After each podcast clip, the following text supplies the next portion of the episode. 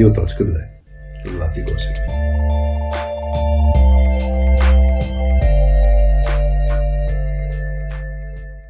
Преди да започнем, искаме да благодарим на Zühlke, една от компаниите, които подкрепят проектите на Точка 2. Освен Радиоточката, един друг проект е Daily Vitamins. Това е нашия SoftSkills календар, където споделяме кратки полезни неща, които да може да човек да погледне и да приложи максимално бързо, свързано с SoftSkills, разбира се. И миналия месец, декември месец, беше посветен на средата на Zühlke, на културата в Zühlke, така че ако не сте виждали нашия календар, може да отворите softskillspills.com и там да щракнете на Daily Vitamins. А сега към епизода.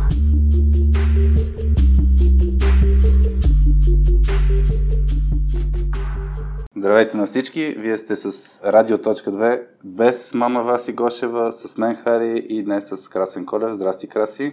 Здрасти, Хари. Ти подбра така интересна тема за днеска, или заедно подбрахме, но ти я повдигна, сигурно за да ми е трудно да казвам нещо с думата Л, защото ще си говорим за learning или learning култури, learning oriented култури. И допълнително, като кажа, че сме в Launchee, съвсем става трудно тази сутрин.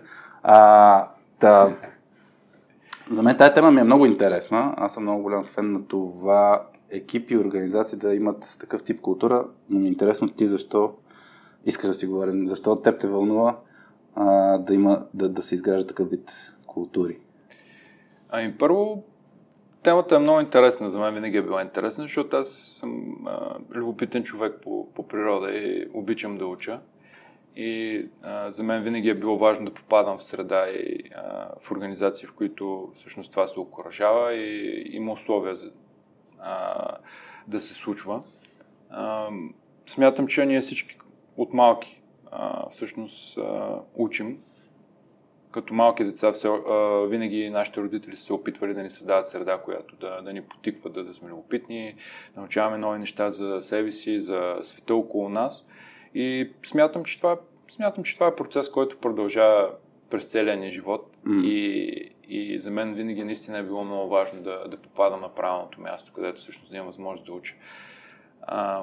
Особено от гледна точка на организации, на компании, ние прекарваме голяма част от ежедневието си на нашето работно място. Общо взето прекарваме много повече време, отколкото с близките си, с приятелите си, с семейството си. И затова е важно човек всъщност не само да ходи на работа, всъщност това за него да е експириенс, да е нещо, което му дава освен работен опит, и житейски опит. Mm-hmm.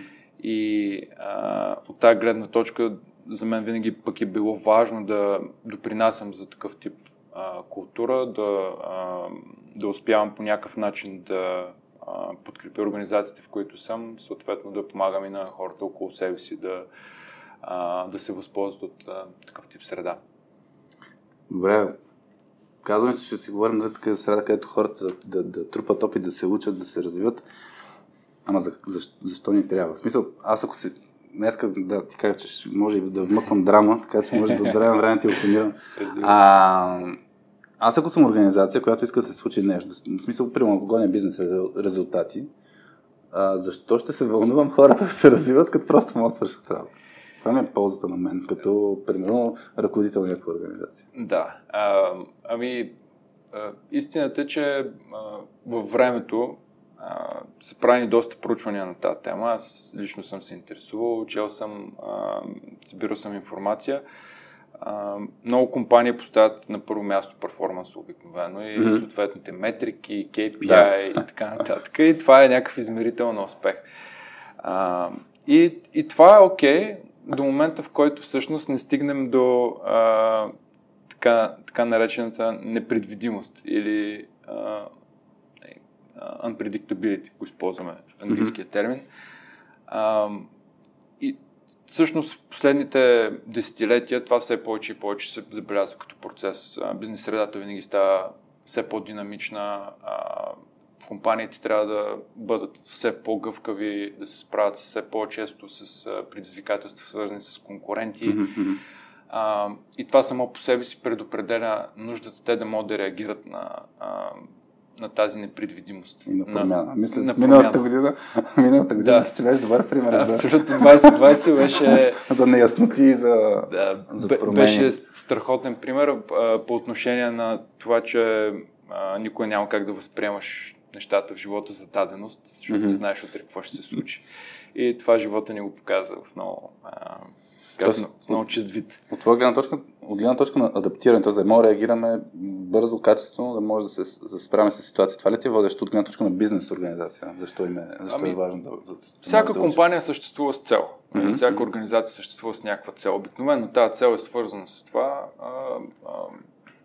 компанията или организацията да постига някакъв успех, който се измерва обикновено в печалба, в приходи. В крайна сметка всеки бизнес съществува, за да генерира приходи. Mm-hmm. По тази причина всъщност много лесно може да залитнеш точно в измерването на някакви такива неща, които символизират успеха, но всъщност какво седи отдолу.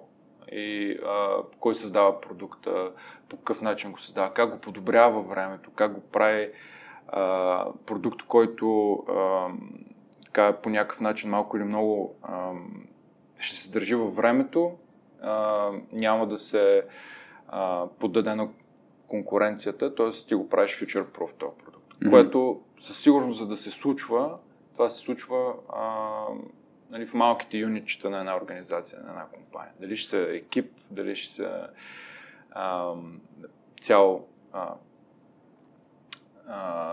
цял департамент. Mm-hmm. И това са юнитите, които всъщност създават продукта. Няма значение дали е физически продукт, дали е софтуерен продукт. Хората, които работят всъщност в тези екипи, в тези отдели, това са хората, на които се разчита да реагират на промяната първи. Mm-hmm. Защото когато, примерно, има промяна в бизнес средата, обикновено трябва много бързо да реагираш, да промениш продукта си. Да речем, идва нов конкурент. Това продукт, за да остане конкурентно способен, ти разчиташ на малко или много иновативност, на креативност. За да има иновативност и креативност, трябва да има култура на learning. Това са две неща, които са пряко свързани. И затова аз разглеждам създаването на learning култура в една организация като дългосрочна инвестиция. Да, това не е нещо, на което ще видиш mm-hmm. Стойността утре или след един месец, или след 3 месеца. Това е по-скоро нещо, което задава перспектива за организацията и е наистина дългосрочна инвестиция за мен. И смятам, че всяка компания трябва да се стреми към това да бъде learning организация и да създава такъв тип култура. Просто защото това е единствения начин да оцелее в тази среда. Вече е изискано, викаш.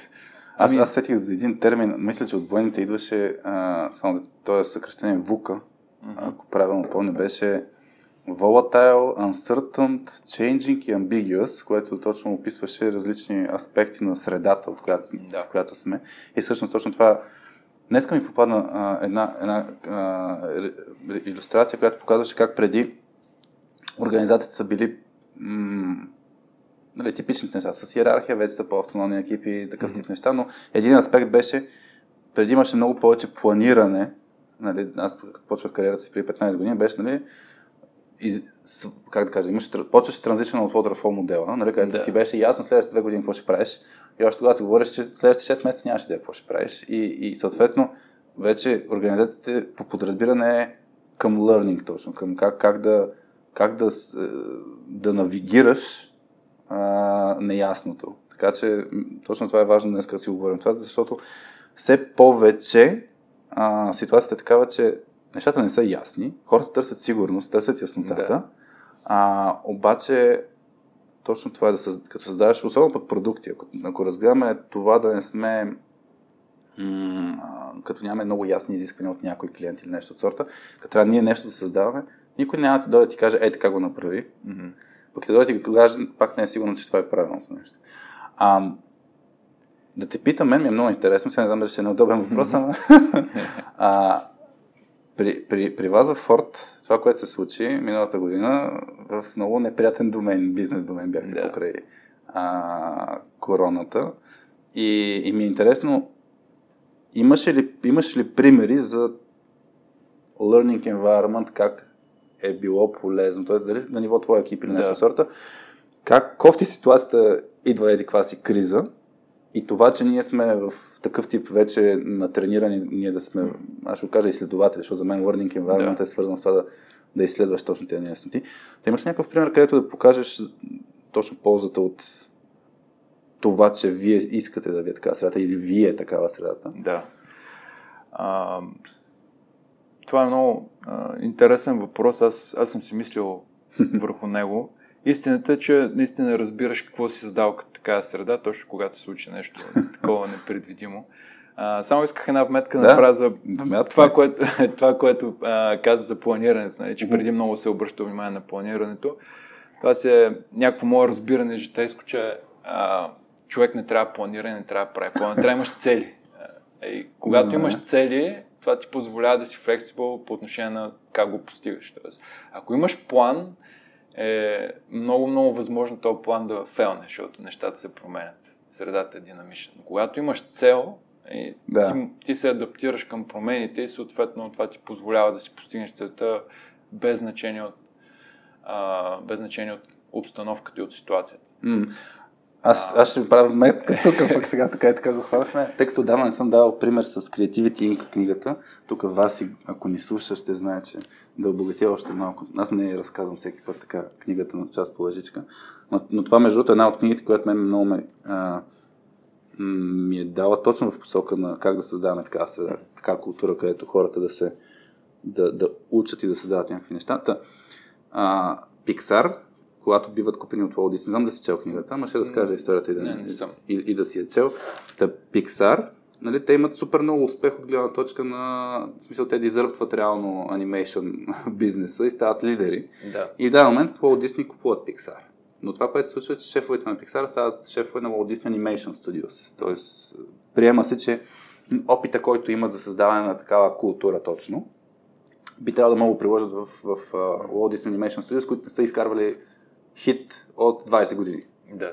Примерно Аладдин май беше един от последните анимационни филми, които се водеше за успех при тях. И там това, което се случва, е има редици интересни примери какво променят, но по пример с планирането.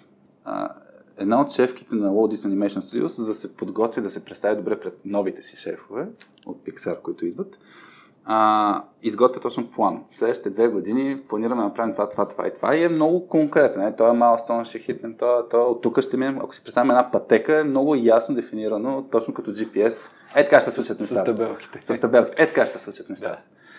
И реакцията на Ед Катмъл, шефа на Pixar, който става шеф на Walt Disney Animation Studios, е нещо на това, което подобно на това, което ти кажеш. Мисля, тук ще ходим. Съгласен съм, нали? Това е крайната точка. Въпреки, че даже крайната точка може да не е толкова сигурна, ама може да завиваме супер много. Може да криваме от пътя, не се знае. Така че то, за мен, това е разликата, че трябва да се научим как да използваме компас, да знаем дали сме в правилния път, дали сме на кривия път и да стигнем тая цел. Така че от тая гледна точка съм съгласен и за мен в тая книга има много яки примери за това как наистина да навигираме тая неяснота. И само един конкретен пример ще дам като практика, нещо, което според мен тотално не го правим в IT-сета. В Pixar, като се прави нов филм, това, което много често правят е пускат хората, да кажем, 2 седмици да правят ресърч, ще го нарека. Ресърч, примерно, като са правили Рататуй филма, са командировали хората в Франция, в Париж, и им казват да си водят записки, в смисъл, каквото им прави впечатлението. Някакви хора буквално се разхождат, снимат, слушат някакви звуци и така нататък. Тоест всичките тези неща просто да се потопят. И като купуват Walt Disney, като купуват Pixar, едно от първите неща, всъщност, което правят, като променяш от Walt Disney Animation Studios, не правят никакъв вид такъв тип инвестиция на време, което за мен е много ключово за learning. Да дадеш на време на хората да се учат. Да не е само бизи, имаме конкретните цели, ами малко да погледнат голямата картинка, се потопят в средата. И за мен това не се случва. Аз сещам един проект с Мирольо, се казва. Вината, не знам дали ги знаеш. В Мусала, като работихме, бяхме в този проект. и правихме една модернизация на софтуера, който използвах, защото използваха Кобол. Mm-hmm. Тогава честваше 50 години. Когато... да, правихме модернизация на софтуера и то се използва, те Мирольо правят много текстил също. И вината им всъщност малък процент от бизнеса. Но колеги отиваха в заводите, нали, да видят какво се случва, как се използва нашия продукт. И това е нещо, което много рядко се случва в IT бранша. И за мен това е... Просто се сещам сега, като го зачекнахме, свързано с планиране и преживяване, нали, експириенса. Да, също ще споделя мнение по темата. Нека първо ти отговоря на въпроса. Абе, хаотично, да, добре. Във Форт, този въпрос, какво се случи? Да, всъщност, какво се случи? Ами... Задал съм си готов въпрос, правил съм си анализ, аз обичам да си правя ретроспектив, mm-hmm. Да рефлектирам. Смятам, че от една страна learning културата, която аз опитвам да създавам около мен и в средата, с която работя, имаше позитивен ефект от гледна точка на това как хората реагират на промяната. Mm-hmm. За мен, и когато започнах във Форт, това беше една от основните цели да направя така този майндшифт mm-hmm. и да променя мисленето на хората и начина, по който те реагират на промяна, каквато и да било. Защото това си го казахме вече няколко път, ние живеем в много динамичен свят. Mm-hmm. Обстоятелствата, средата много, много бързо се изменя и колкото повече възприемаш някакви неща за даденост, толкова ти е по-трудно да живееш в този свят. Mm-hmm. Съответно, човек трябва да си има ценности, трябва да има някакви устои в живота си, някаква основа, но в същото време трябва да се научи да се адаптира бързо и най-вече всяка една промяна, обикновено хората, като видят нещо, че се променя или идва някаква промяна, ти сам знаеш, предполагам от опита ти, че обикновено първите реакции са негативни. Да. Човек, естествената му реакция е да е негативно настроен към промяната. Ако беше по друг начин, нали, ако си беше по същия начин, всичко ще е окей. Да, миналото година не се случиха хубави неща, никой не ги очакваше, със сигурност много планове потънаха, било то във Форд, било то за всички бизнеси, но в крайна сметка ние трябваше да продължим напред с това, което имаме и да работим с това, което имаме. И аз съм щастлив, че точно learning културата, която аз опитвам така да създавам и да работя с моите екипи вече 2 години и половина, mm-hmm. Им помогна малко или много да преминат, поне вярвам, че е така, да преминат през този тежък период на много, много рязка промяна в ежедневието. Имаш някакъв пример, дори да е някакъв конкретен такъв от ежедневието, където точно да ми кажеш тая реакция как се е възприели хората? В твой екип конкретно, примерно. Защото то си е стрес, тресение си е. Да. И ми е много интересно как се... Ами, аз наблюдавам хората, говоря си с тях, опитвам се да общувам, така да си споделяме кой как се чувства един на друг, да видя кой по какъв начин мога да подкрепя, да му помогна, или той на мен, съответно. На мен в ежедневието винаги ми е било много важно да виждам мотивация на хората и това как те се чувстват и това как влияе все пак на работоспособността им.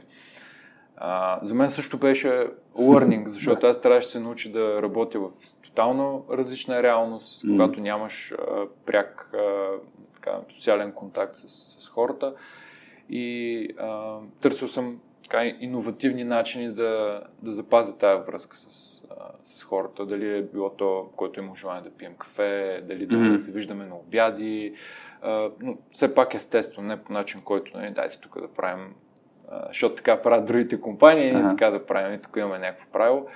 За мен лично беше, нали, това също ми помогна. Това, че успявам да рефлектирам, да седна на края на деня и си кажа днес се случи това и това, защото спомням събитията в началото на миналото година бяха много всеки ден се променяха нещата. И в една ситуация на огромна неизвестност какво ще се случи. Както ти казваш, особено бизнеса, в който ние оперираме, това беше бизнес индустрия, в която несигурността беше на 300%, не на 100%. Срина така малко, да. Добре, и ти като лидер, да те питам, много е интересно, как внасяш, тоест, да не ти задавам отговора във въпроса, но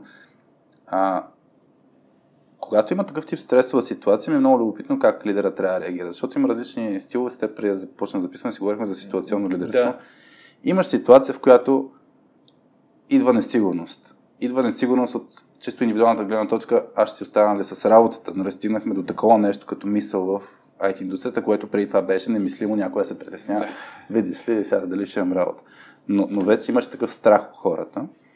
И не се знае какво ще се случи с работа, не се знае и ще го има ли го няма на този проект или каквото е там. И ми е много интересно, тъй като най-вероятно ти не знаеш всичките фактори, да ти в ролята на лидер как реагираш? Или дори конкретно да в тази ситуация, какво се случи така, че да се запази това, не знам дали спокойствие ще го реагирам, настроението на хората, мотивацията на хората. Аз първо се опитам да бъда много прозрачен и честен с хората и информацията, която имам, обикновено да ме поднеса по начин, който те наистина да разберат какво се случва. От друга страна, за мен беше предизвикателство бързо да превключа от това да мислиш напред, т.е. да мислиш винаги един 3-6 месеца напред, да мислиш за голямата картинка, защото в такива ситуации всъщност те са минаваш в survival mode. Mm-hmm. И не знам дали се интересуваш от история, аз... Споделя. Но по принцип историята е много интересен фактор и аз чета доста. Любимия ми период от историята е студената война, Втората световна война. Mm-hmm. И там можеш да научиш много неща от гледна точка на това как се развили военните действия, как въобще се променил живота. И когато се замислим, че нашето поколение буквално не се е сблъсквало с никакъв такъв апокалипсис от такъв мащаб, това е първото нещо, което всъщност не се случва. Нашето поколение, може би на едно-две поколения след нас. Но човек трябва, пак от гледна точка на как реагира на промяната, трябва да може да, особено когато си лидер, даже това е твоя отговорност, да превключиш много бързо на survival mode, т.е.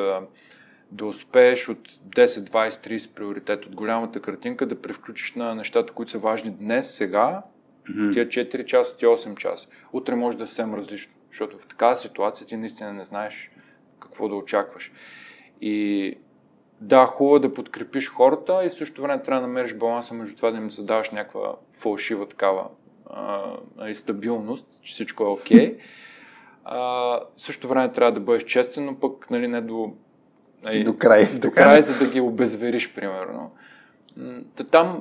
Той баланс много интересува. Точно това, което казваш е хем да покажеш, че не си сигурен какво ще се случи, хем да кажеш, че спокош се оправят. Защото дори в ролята на лидер, в ролята на менеджер, ти пак си човек, имаш семейство, притесняваш за работа си, имаш абсолютно същите притеснения, които всеки един от твоите колеги има.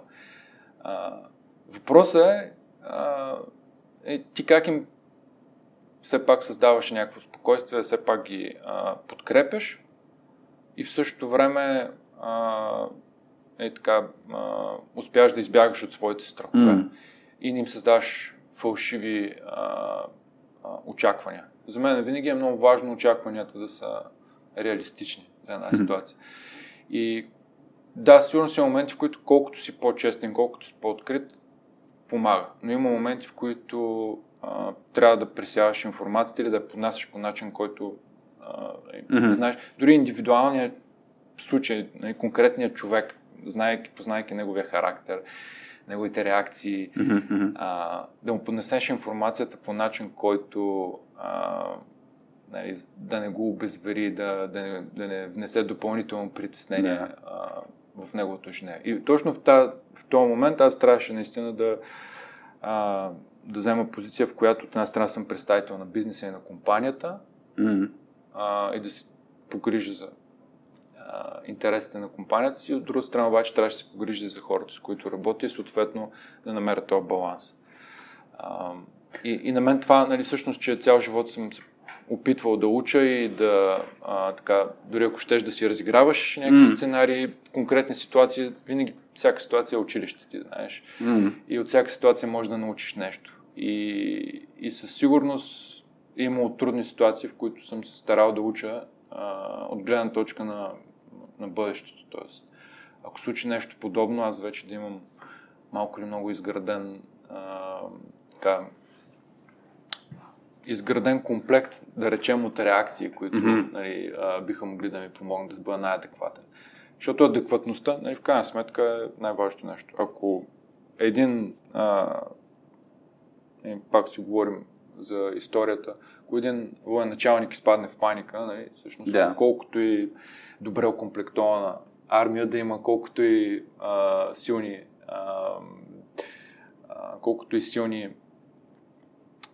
качества от гледна точка на планиране и въобще провеждане на такъв тип дейности да има, това няма да му помогне. Защото важно е как ти реагираш на ситуацията и това е наша отговорност, как реагираме. Тук, аз мисля, че е много важно, като говорим за learning култура, да акцентираме тук в контекста на лидера, че това да си уверен не означава, че не те е страх и не означава, че всъщност всичко ти е ясно. Но аз, доколкото разбирам, това искаш да кажеш, че в такива ситуации трябва да покажеш увереност, че ще се оправят нещата, че ще се справим, че ние като екип, нали, ще излезем, дори да не знаеш как. Но в същото време да покажеш и пълно разбиране за ситуацията, т.е. да бъдеш реалист малко или много, да не рисуваш... не е пък твърде розова картинка, така ли? Да. Това е трудният баланс, защото много е лесно с една дума човек да го буквално сринеш, в същото време е много трудно да му създадеш увереност и чувство на спокойствие, да му дадеш перспектива. Аз те питам след малко за имаш ли такъв пример, защото сложи за някой път акцентира за това точно при такъв тип ситуации да погледнем назад малко, нали, какво може да си вземе от ситуацията. Иначе ще ти дам малко време да си помислиш. Аз сетих, не знам ти докато разказваше за това да проявиш увереност, но да не си абсолютно прозрачен. Преди 2 месеца мисля, че момче, който тогава стана на 5, не знам как дойде този разговор, но явно в момента му е мисълта да осъзнава, че има такова нещо като смърт. Нали? Той преди това е виждал, нали, боболечки умират, цветя умират и така нататък, но в даден момент не знам как се случи, точно преди лягане, което не е кофти момент за такъв тип разговор, но той ка, не искам да умреш. И, нали, така се случи разговор. Нали, това някой път ще се случи. Нали? Това е естественият ход на нещата. И той почна супер, но в смисъл буквално изпадна в някаква криза, защото осъзна, че аз в даден момент ще умра. И така искам поне 1000 години да си живи. Викам, не съм сигурен дали това е възможно, но сега може и да е възможно. Тук беше баланса, докъде да ще натисна да му кажа, виж, реалността е такава.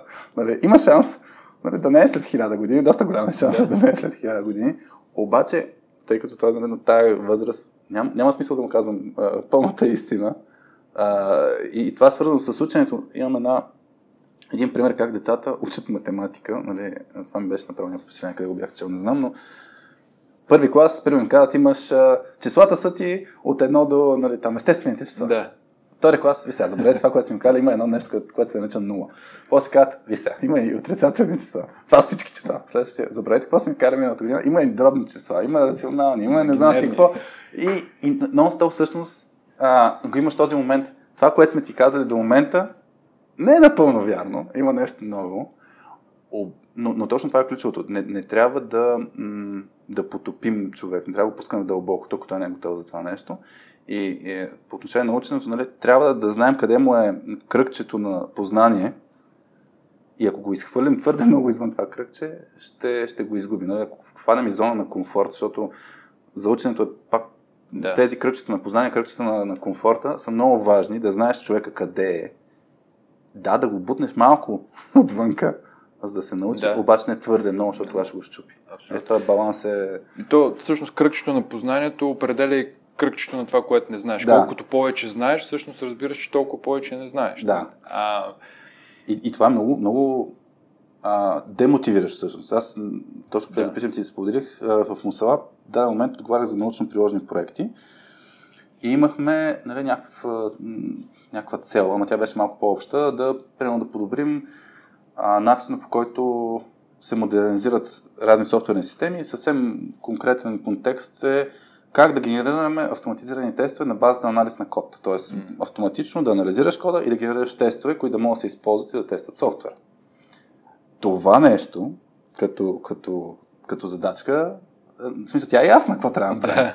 Но как да го направим е супер трудно. В смисъл има супер много ресърч, който ти казва, в момента знаем супер малко по този въпрос.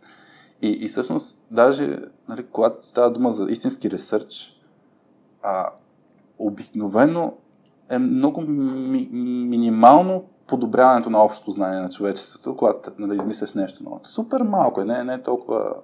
Народния файт и средите обикновено сме практици, взимаме нещо, което вече е измислено и го прилагаме. Та, когато на екип, от който няма опит, нали, примерно джуниор хора с по 1-2 години опит, им кажеш, имате пълната свобода да творите и те се щупват, защото видят колко много не знаят. Аз самия, дето тогава имах 7-8 години опит и като трябваше да измисляме някакъв точно как да анализираме този код, да извлечем смисъл от този код, така че да генерираме тестови данни, които да ги използваме за автоматизирано тестване. Не мога да се сетя. Това е огромен проблем. Това е огромен слон, който не мога да се изде. Да. И за мен тук вече, нали, принципа на как се яде голям слон, пащаш го от някъде и почваш, в смисъл, нещо малка хапка, защото иначе кой голяма хапката се задавяш. Аз това казвам, че е много важно очакванията винаги човек, дали са реалистични към него, дали той си поставя реалистични цели, съответно кривата на учене каква е. Повечето хора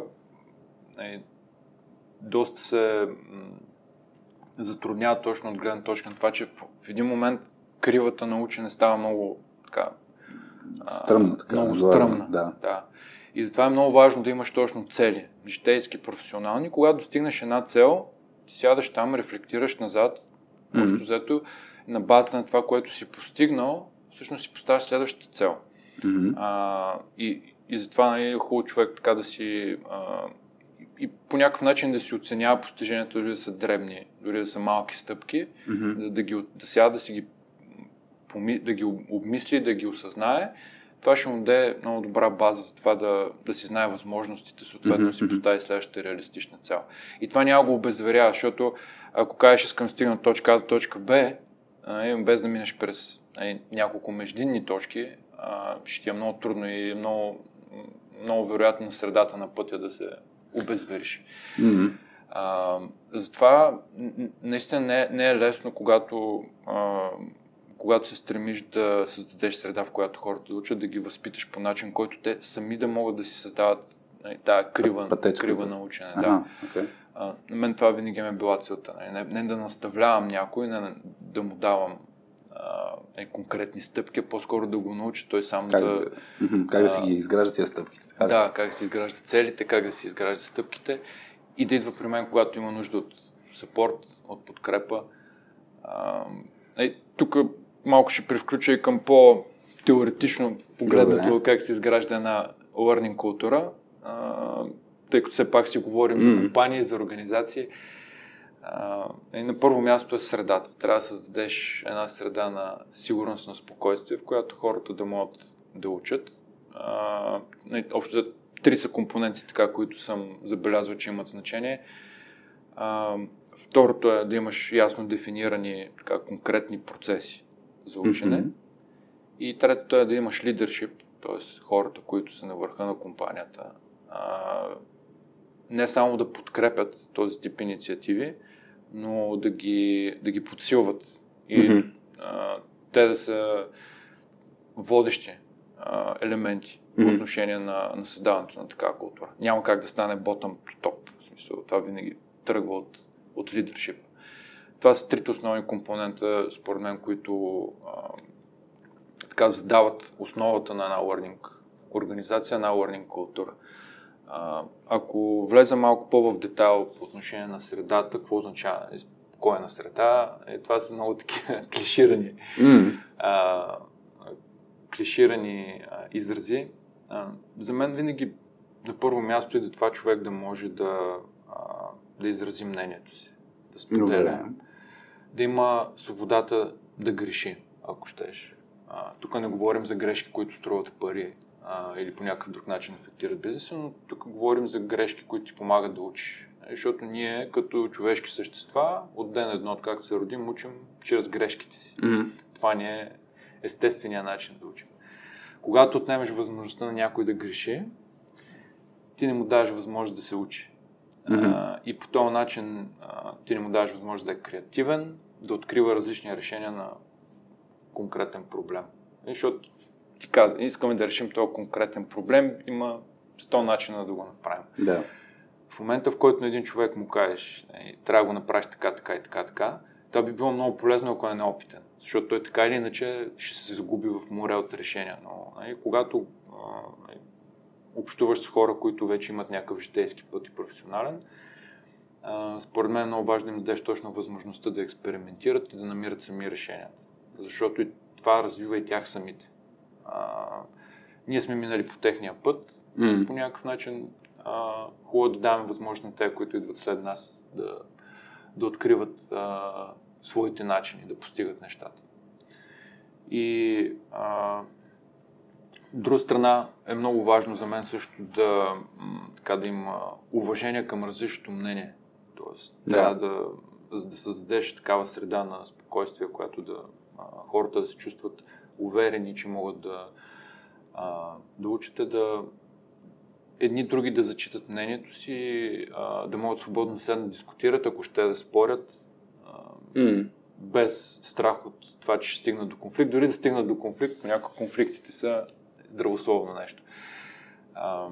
И това пак зависи много от лидершип. Тук вече слизаме на ниво, където не говорим за лидершипа, който е на върха на компанията, говорим точно за менеджерите на екипи, лидерите на екипи, на малки отдели. Това са хората всъщност, които работят с продукта всекидневно. И те създават.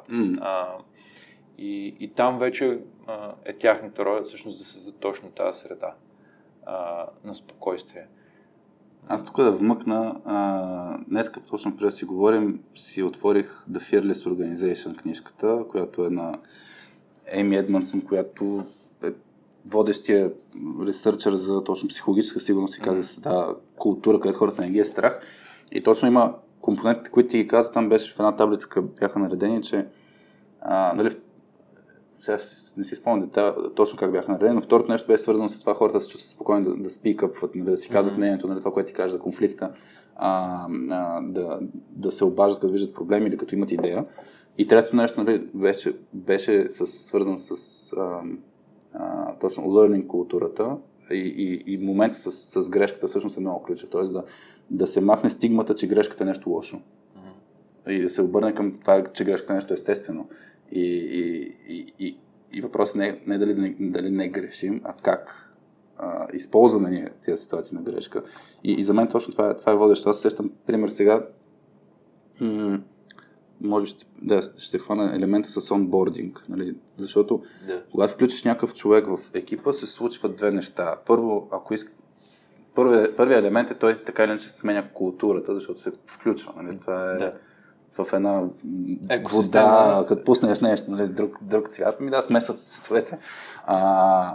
Но идеята е, че от една страна самата среда почва да се сменя и въпросът е дали как човек като влезе да не счупи културата, която искаме да градим. И същевременно то трябва да си запазим индивидуалността. И пак има момента, че ние трябва да покажем на човека, това е организация или това е среда, където ние се учим, ние експериментираме.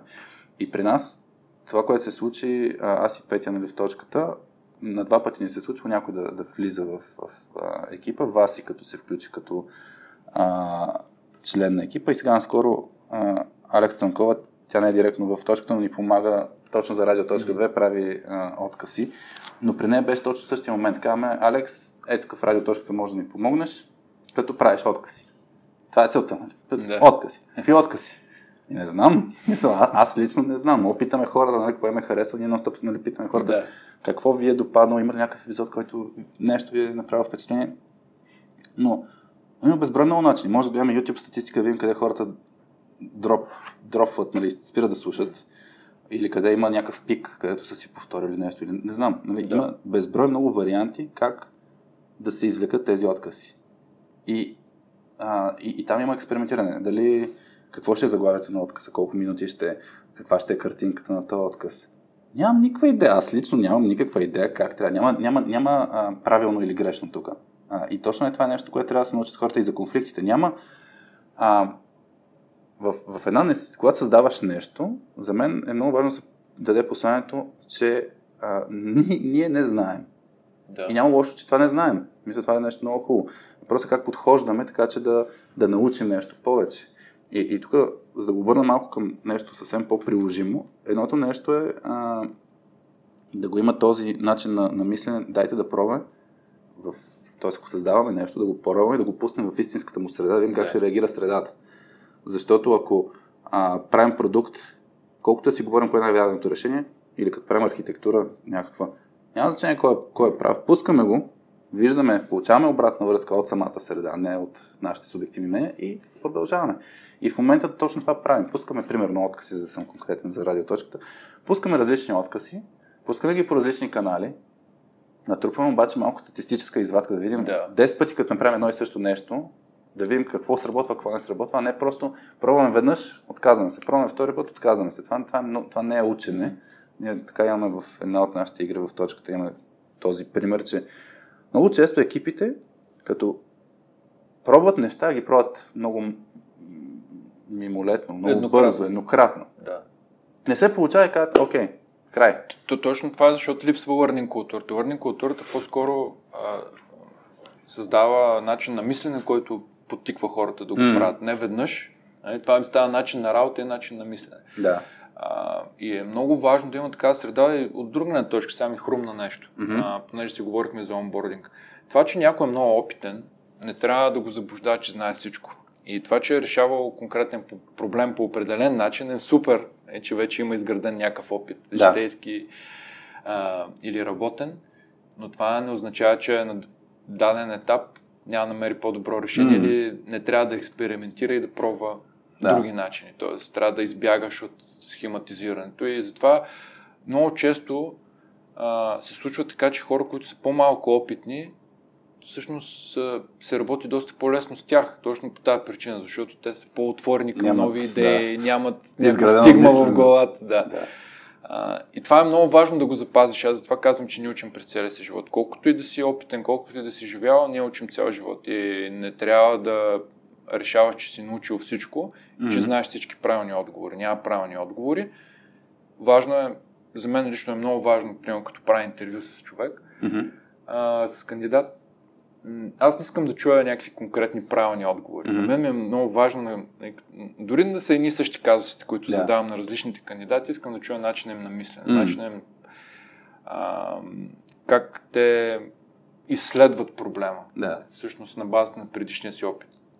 Какво са правили по конкретен проблем, дали как са реагирали, как биха реагирали в бъдеще, как биха реагирали в друг контекст, дали си направят този микроанализ така, в реално време, съответно отговорът им е базиран точно на начина, по който те осмислят проблема за решение. Какъв тип алтернативи, ако това е решението, което предлагат, защо го предлагат, разбират ли защо го предлагат, какви алтернативи биха обмислили. Всичко това за мен е признак колко е зрял човек и по какъв начин работи. Аз не гледам, примерно, в едно CV години опит. 5. Да, в смисъл, нормално човек с 1-2 години опит да е джуниор със сигурност, там нямаш някакви очаквания, които той трябва да изпълни огромни, но в същото време съм забелязал, че има много будни хора, които точно са се научили по този начин да са в learning mode постоянно. За 3-4 години виждал съм хора, които са много впечатляващи това, което са постигнали. В същото време има хора, които имат много повече опит, но предвид, че не са били в правилната среда или те не са си намерили правилната среда, защото това така също е доста интересна точка. Според мен. Няма как да очакваш средата да е отговорна за това дали учиш. Ти трябва да създаваш средата си. И ако средата, в която се намираш, организация, компания, ако щеш дори компания от хора, приятели, ако смяташ, че това не е средата, която може да ти го даде, просто сменеш средата. Просто да промениш средата, ако не мога да промениш, сменеш с такава, която е подходяща за теб. Реално е така, защото живота върви. То е динамично нещо, нищо не е констант.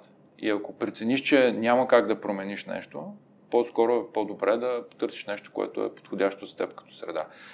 И от тази гледна точка, хората, които аз онбордам и ми се налага да онбордам във Форт, там подходът е много индивидуален. И всеки човек, който започне, преминава през интервю процес, там се наблязват силните му страни, неща, които не му достигат, примерно, за конкретния контекст. Съответно, всичко това се така материализира в един персонализиран онбординг план за първите 6 месеца, като това дава малко или много яснота на човека какво трябва да постигне за първия месец, за първите 3 месеца, на 6-тия месец какво се очаква от него, нали? Но с конкретни цели. И мога да ти дам пример, да речем, от ежедневието, да речем QA инженер, който до сега малко или много не е имал възможност на работа си да прилага тест automation. Добре. Но има огромен интерес към това нещо, занимава се настрани, учи, гледа трени, курсове, посещава, но в крайна сметка всяко нещо, което научиш, трябва да го прилагаш, иначе то няма стойност, няма и как да го практикуваш. Да, нали, в един такъв пример, той човек, да речем, му се дава възможност първите 3 месеца, да речем, да наблегне на програмиране и на чисто така, практическото приложение на програмирането и след това приема още 3 месеца, в които вече той да се научи да прилага тия знания по отношение на автоматизиране на тестовете, които трябва да автоматизира в средата, която се намира, в конкретния екип, с конкретните технологии и инструменти. Това е напълно реален пример, който давам тук от последните месеци. И пак там много зависи от настройката на човека да учи този потенциал, защото аз, примерно, може да търся човек, който е много силен с automation, но също време за мен има голямо значение самата мотивация, отношението на човека. Ако виждам потенциала в него и ако виждам как мисли това, което си говорим, как реагира на проблеми, как ги анализира, преценявам и потенциал този човек дали наистина иска да се научи, дали мотивацията му е реална или е по-скоро да започне работа. Интересно е, тук ще се мъкна с подвъпрос, че как подбутваш, примерно, човека, освен да постига тези цели, наистина да изгради това learning мислене. Тоест, защото това онбординг процес наистина със сигурност ще има, ето, трябва да направиш това. Тия цели трябва да ги постигнеш. Обикновено, поне аз като съм наблюдал разни онбординг процеси, има супер много фокус върху скил и резултат. Да. Много по-малко върху това, което говорим за майндшифт. Тоест, ако приемем в момента, че човека има някакъв опит, занимава се примерно с manual testing, сега ще се занимава с test automation и ти същевременно искаш твой екип да бъде и искаш този екип да е с learning начин на мислене, какво в този onboarding процес ще направиш така, че този човек да разбере, тук не трябва да чакам на готово да ми се каже нещо, нали? Да. Ами аз трябва да почна да експериментирам. Ами тук вече излизаме извън формалния онбординг план. По-скоро там вече става въпрос за комуникацията с този човек. Първо въпрос на пример. Нали, първо аз какъв пример ще му дам. Дали аз това, което се опитвам да му така, рекламирам като ценности, като култура, дали наистина в крайна сметка ги живея тия ценности, дали го прилагам, нали, в своята си работа. Също важи за неговите колеги в екипа, т.е. хората в екипа, дали ги демонстрират тия неща. По това си личи, дали всъщност си говорим, че имаме култура или наистина... Как се демонстрира това, че си в learning среда? Да, как се демонстрира? Демонстрира се всекидневно, т.е. това, което си говорихме за начина, по който хората решават проблеми. Колко често на тях им се налага да търсят допълнително помощ, от гледна точка на това да решат един проблем. Но някой да им каже, да поеме отговорност, да каже решете го по този начин. Или по-скоро те идват и по-скоро валидират или търсят мнение, нали, с конкретно предложение. Да речем, пробвахме този вариант, това ни бяха алтернативите, стигнахме до момента, в който трябва да решим програмен проблем, ще, нали, някакъв друг, ще ситуация конкретна. Дали тези хора се опитват сами да търсят решенията. И това създава тази среда. Защото, не знам на тебе често ли ти се случва, аз по принцип, като общувам с хора, ако има човек, който има смартфон в днешно време и дойде да ме пита нещо, което може да провери в Google за 30 секунди, нали? Това означава, че този човек няма навик да учи. Това е нещо, което ми прави... Това е много простичък пример, такъв житейски. В момента един смартфон е по-мощен в не знам колко пъти от един компютър през 80-те, примерно. Да. Откриват един цял свят възможности за учене. всякакви ресурси, които не струват абсолютно нищо. И ако ти не си научил да се възползваш от това, това е най-елементарното. Mm-hmm. Да си решиш проблема сам, вместо да идиш да попиташ някой. Yeah. И със сигурност човек, който започва в екипа, първият ни разговор е да му обясня каква е културата в екипа. Mm-hmm. Ако е демандник в това отношение, той трябва да има ясните очаквания. И трябва да има ясно очакване какво трябва да постигне, какво трябва да демонстрира. Пак е много важна база. Самия екип къв пример му дава. Ако ние тези неща си ги изговорим на първия му работен ден и той после види, че в екипа всеки си прави каквото си иска. Общуването между хората е много важно. Как те си споделят, как те си... Ние си говорихме с тебе за обратната връзка. Бил съм и на ваше обучение в това отношение. Човека трябва да ги усети тези неща и да ги види, че съществуват наистина. Няма как да убедиш някой, че нещо е правилно, аз никога не се старая. По-скоро винаги се старая да го види, че това нещо се прилага, че хората имат такива ценности. Тая култура всъщност е нещо много естествено. То не е нещо дженерик, не е прескрипшън, не е конфлен страница. Това е нещо, което той може да види в всекидневния живот. Много конкретен пример, да речем.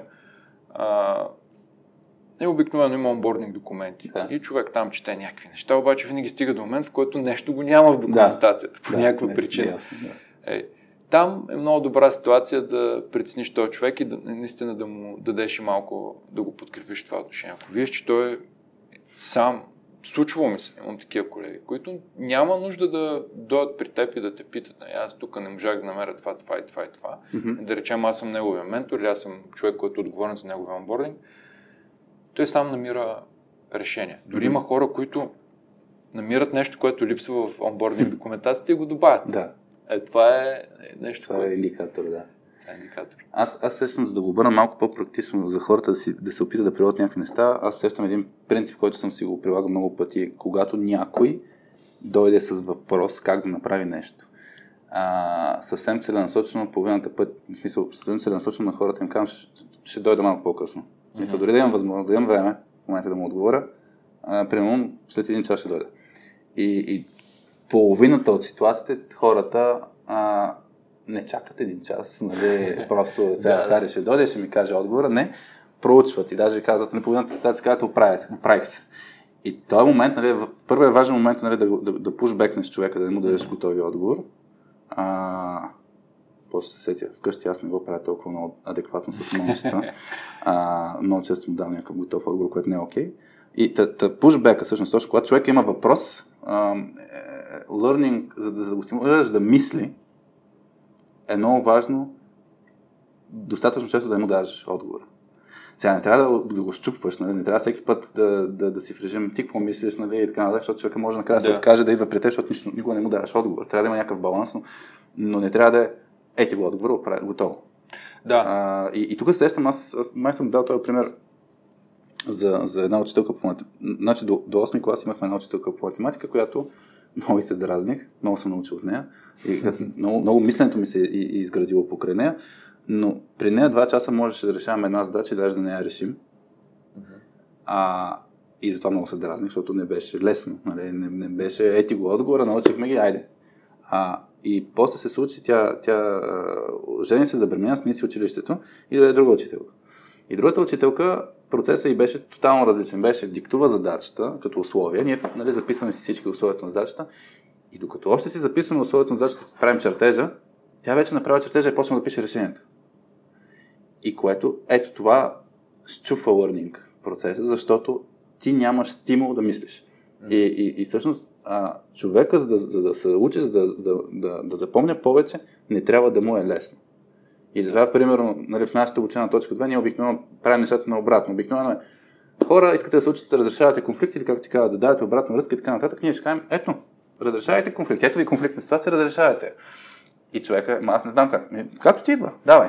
И човека, като го преживее, връщайки го това с експириенса, нали, когато го преживее, когато ти е трудно, изведнъж ти изникват много по-ясни въпроси. Виждаш с кое се сработи, кое не ти сработва. Преживя, преминава през теб. И като премине през теб, тогава, като чуеш отговора, си кажеш, вярно, можеш така да го пробвам. И ще пробвам по друг начин. Затова е много важно, този пушбек да не ти е лесно, Да. Да не ти е лесно с отговора. Затова, когато някой идва към теб, трябва да има този баланс. Ще ти дам отговора? Айде, кажи ми какво си помислил. Когато му даваш отговор на човек, му кажеш даже аз бих подходил по този начин, срещам с някои неща, да експериментирам, да си поиграем. За мен точно е това поиграването също някакъв индикатор, когато някой примучи някакъв нов фреймворк. Но мен ми е много интересно дали ще отида в Stack Overflow, ще си разреши проблема като copy-paste, нали, copy-paste-driven development, да. Или ще си разцъка нещо, ще си направи някакъв прототип, че наистина ще си поиграе. Като си поиграе е показателно за това, че иска да разбере нещата и това е учене. И връщайки се пак за нещо конкретно, за мен имаше една нотка, която говорихме за хората с опит и хора без опит. Малко се получава, нали, такова разделение, но много е важно, всъщност за learning environment е много важно да санкционираме, даже това беше май в Fearless Organization, да санкционираме поведение, което не е окей за една learning environment. И когато някой каже, хора, например, софтуерен архитект, който има 20 години опит, принципал инженер, нещо сорта, няма значение, но като ми каже, така се прави. Да. Точка. Това е индикация за learning среда. Че този човек е спрял някъде и е решил, че знае всичко и взима всички отговори. По определена тема. Да. Точно така. И сега, тук е много, много важно как се взимат решения. Нали? Тоест, хем да даваш свобода на джуниор хората си кажат мнението, хем той на синьор хората може да си казват опит мнението, но да не е така се прави. Защото много, много, много малко ситуации имаме 100% отговор. Е, така наистина се прави. Да. Във връзка с това, всъщност и за организационната култура, когато тя е learning. Точно когато всеки може да изрази мнението си свободно, без да се притеснява от това. Дори без да се притеснява, че въпросът може да е наивен или глупав. Няма въпроси, които са глупави. Ако човека пита, вероятно, не е стигнал до решението сам. И в същото време, лидършипа, било то middle management, било то upper management, да показва, че взима това мнение предвид. Не винаги, естествено, защото не, това са хора, които обикновено сигурно са по-опитни. Но да покаже, че понякога такива решения, които идват от хора, които наистина, по-надолу в иерархията, ако щеш организационната, се възприемат и се прилагат. И това за мен е така голям знак за една организация, че е зряла, че е достигнала до етап на зрялост, който хората, които са отгоре, могат да си оставят дори ако щеш егото настрани и да приемат чуждото мнение. Ако твой менеджер виждаш, че не може да си остави егото настрани и да възприеме друго мнение, това за теб е абсолютно знак, че и то даже не е знак, то по-скоро не ти дава възможност ти да го направиш за някой друг. Да. Защото това е примера, който виждаш. И живота всичко е, ние с тебе си говорим за ситуации, за житейски примери. Живота е това. Всъщност примера, който виждаш. И това има голямо значение. И другото, което ти спомена за възможността човек да може да рефлектира, да си направи анализ. Това е много важен компонент, когато изграждаш една организационна култура, ориентирана към learning. Хората да имат възможност да не са притиснати винаги от крайни срокове, от някакви планове, от някакви майлстони. Те трябва да имат момент, в който да седнат, дали заедно като група, като екип, като юнит, дали индивидуално да си помислят, защото тогава идва момента на лърнинга, на ученето. Ученето е когато рефлектираш как се е случила една ситуация и по този начин виждаш дали е можело да се случи по различни начини, по по-добър начин. Този момент всъщност е ключов за това една организация да създава такава среда на лърнинг. Ако няма, всичко друго може да направиш. Тия компоненти, основните трите, които си говорихме с тебе, това какво демонстрира лидершип, психологическата среда и процесите за учене и установените практики за учене, тия три компонента трябва да са в баланс. Няма как едно от тях да куца или да е в дефицит и да имаме функционална learning култура. Тия три неща, те са в някаква симбиоза. И трябва да търсим баланса между тях. Много често, какво се случи, ти знаеш в Agile света, Какво се случва? Нали? Някоя компания казва, ние от утре сме agile. Да. Е така, штракаме с пръст и ставаме agile. Правим дейли среща, значи сме agile. Да. И супер казваш, че си agile, обаче първо трябва да разбираш какво означава agile. И въобще като концепция. Няма значение модел, може да е Waterfall. Въпросът е как това достига до хората. Какво означава agile за тях, защо го правим, как искаме да го постигнем, какво искаме да постигнем с този модел на работа. Waterfall, agile няма значение. Която компания, каквото прецени, че е ефективно ползва. Но там пак е важен learning.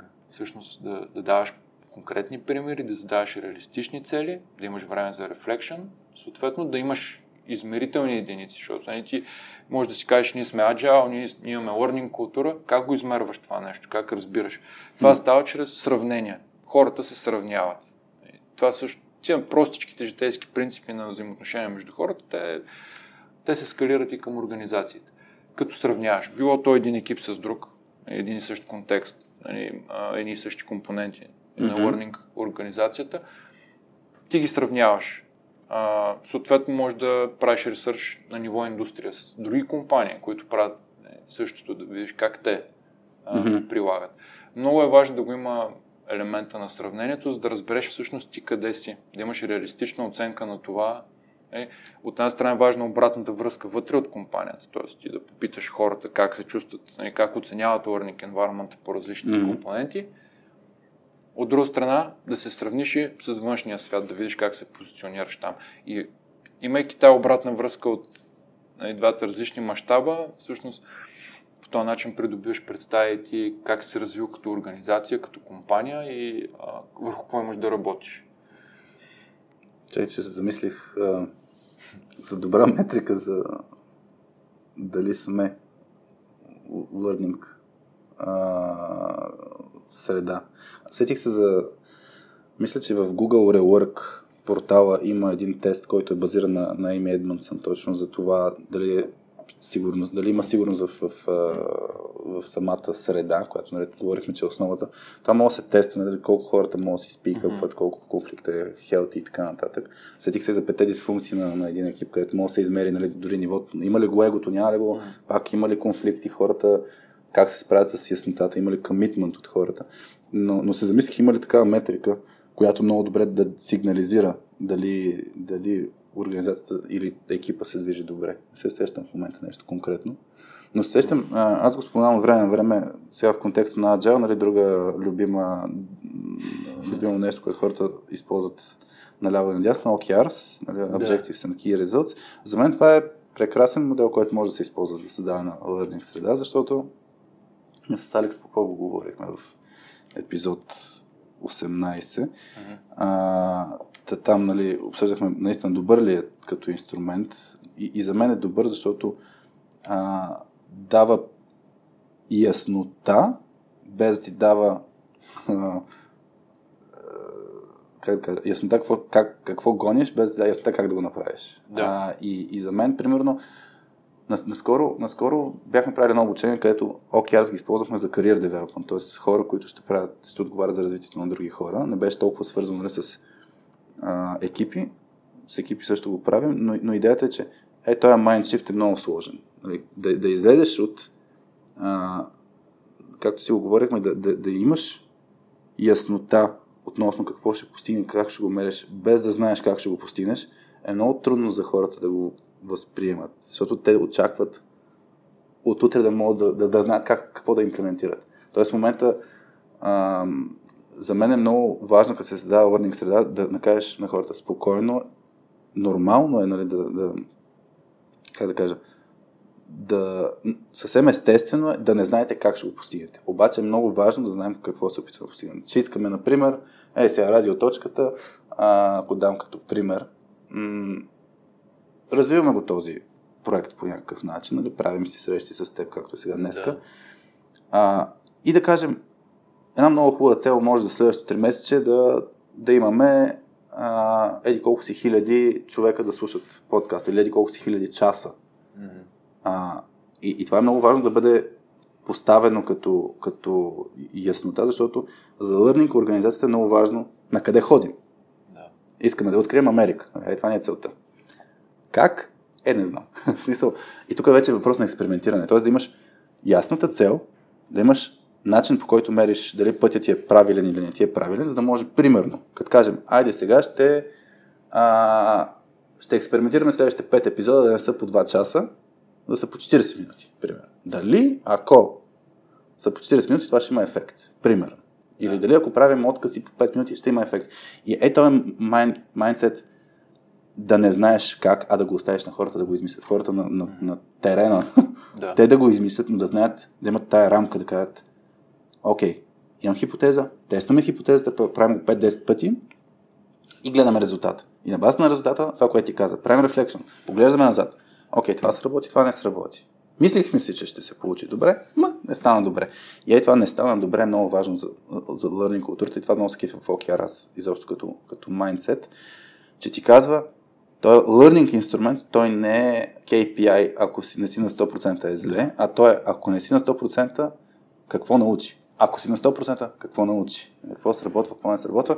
И мен, нали, това, което най-много ми е неприятно в Agile света, че ретроспектива срещите не са за учене, а са за споделяне на мъки. И за мен е много важно точно да екипите да го изградят като ретроспектив срещи трябва да са инструмент за учене, за това, каквото сме си го казали, нали, че не е сработил или че е сработил, да се направи приложимо. Нали, да си кажа, окей, ай следващите 2 седмици ще правим това, това и това. Или следващите 2 месеца ще правим това, това и това. Да видим какво ще се случи, да се промени. Абсолютно, да. Ретроспектива за мен е така, по темата. За мен това е един от най-ценните срещи, на които аз присъствам. И е страхотно полезно изява за хората, които искат да упражняват това как връщат обратна връзка, точно как подтиква другите да учат. Mm-hmm. И това, което се е случило. Всичко е история. 2 седмици назад, спринта, това е нашата мини-история. И като прочита на историята обикновено ти помага да научиш нещо. И как се е случило, да рефлектираш, да разбереш дали може да се случи по друг начин, по по-добър начин. По отношение на learning организациите, това, което си говорихме, за мен също винаги е било ключово да има споделяне на знания. Това също е такъв много важен елемент. Какви са механизмите, по какъв начин са изградени комуникационни канали в една организация, така че да има learning, това вече е, нали, в компонента с процесите, по които се учи, с инструментите, които помагат на хората да учат. Всъщност там трябва да ги имаме изградени тия механизми. Не е задължително да е някаква формална рамка, но трябва да има някакво естествено предаване на опит, на знания, защото една организация не е константа. Хора идват, тръгват си. Ти ме питаш за метрика и аз също съм се замислил. Една много добра метрика би било обикновено как един екип реагира на промяна от гледна точка на това един човек се тръгва от екипа. Най-опитният човек се тръгва от екипа. Това какъв импакт има върху екипа и работата му, продуктивността, ефективността. Това може да се измерва. Да речем, това е, ако щеш деливари потенциала на екипа днес, утре без този човек е примерно 10% надолу, 30% надолу, 50% надолу. Това също е страхотен индикатор за това learning културата съществува ли там. Ако имаш човек, който концентрира в себе си някакви специфични знания, в екип, в отдел, ако имаме такива случаи, това нещо измеримо, това означава, че няма тази среда, която хората споделят, която знанието се разпространява. И ти не можеш да разчиташ, че този човек ще работи, ще се пенсионира в твоя екип, в твоята компания, както важи за всеки един от нас. Аз винаги се стремя да давам част от нещата, които съм научил на хората до себе си, да работя с тях, дори ако щеш да ги подготвям за роля като моята. Без значение дали ролята е отворена или не, в момента в който се отвори, те да имат малко или много основата или да са подготвени по някакъв начин. Дали е с делегиране на някакви отговорности, от моите, дали чисто съм ги окуражавал да поемат допълнителни отговорности. Това със сигурност им е помагало да дори в някаква степен да се справят с ситуации, в които обикновено аз трябва да поема отговорност и да се справя.